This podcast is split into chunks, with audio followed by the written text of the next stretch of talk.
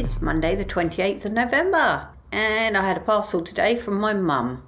Most people get flowers or chocolates or grapes, don't they? when they're ill. I'm using ill in air quotes because obviously this is self inflicted. But me, I get three boxes of painkillers. and I did get a very sweet card as well. So that's all good. Otherwise, I haven't got anything to tell you today. I've been incredibly lazy. I can't stop sleeping. I guess that's a good thing, isn't it? But it feels like a bit of a waste. I'm in absolute agony on one side of my head, though. I'm beginning to think maybe it's more than just the staples hurting, and maybe I've got a wee bit of an infection around the back of my head. I don't know, but I'm putting loads and loads of that antibiotic cream on it just in case.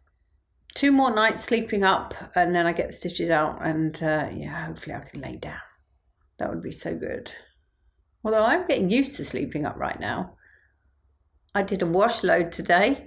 it's much more difficult than you would think because I'm still not allowed to lean forward because of the eye surgery. You mustn't lean forward for a week. So I have to get down on my knees to be able to put things in and take things out of the machine, which ordinarily is fine. But of course, my knees are also knackered. So, yeah, I'm starting to feel very old.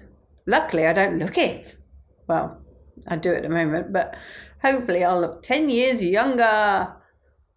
Luckily, to relieve my boredom, Amazon was there for me to do a bit of retail therapy. So I've ordered myself a new day book, ready for my new job, and a set of four snazzy bowls.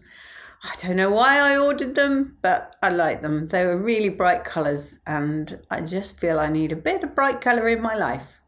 Other than that, I have been watching TV all day. Much love and gratitude.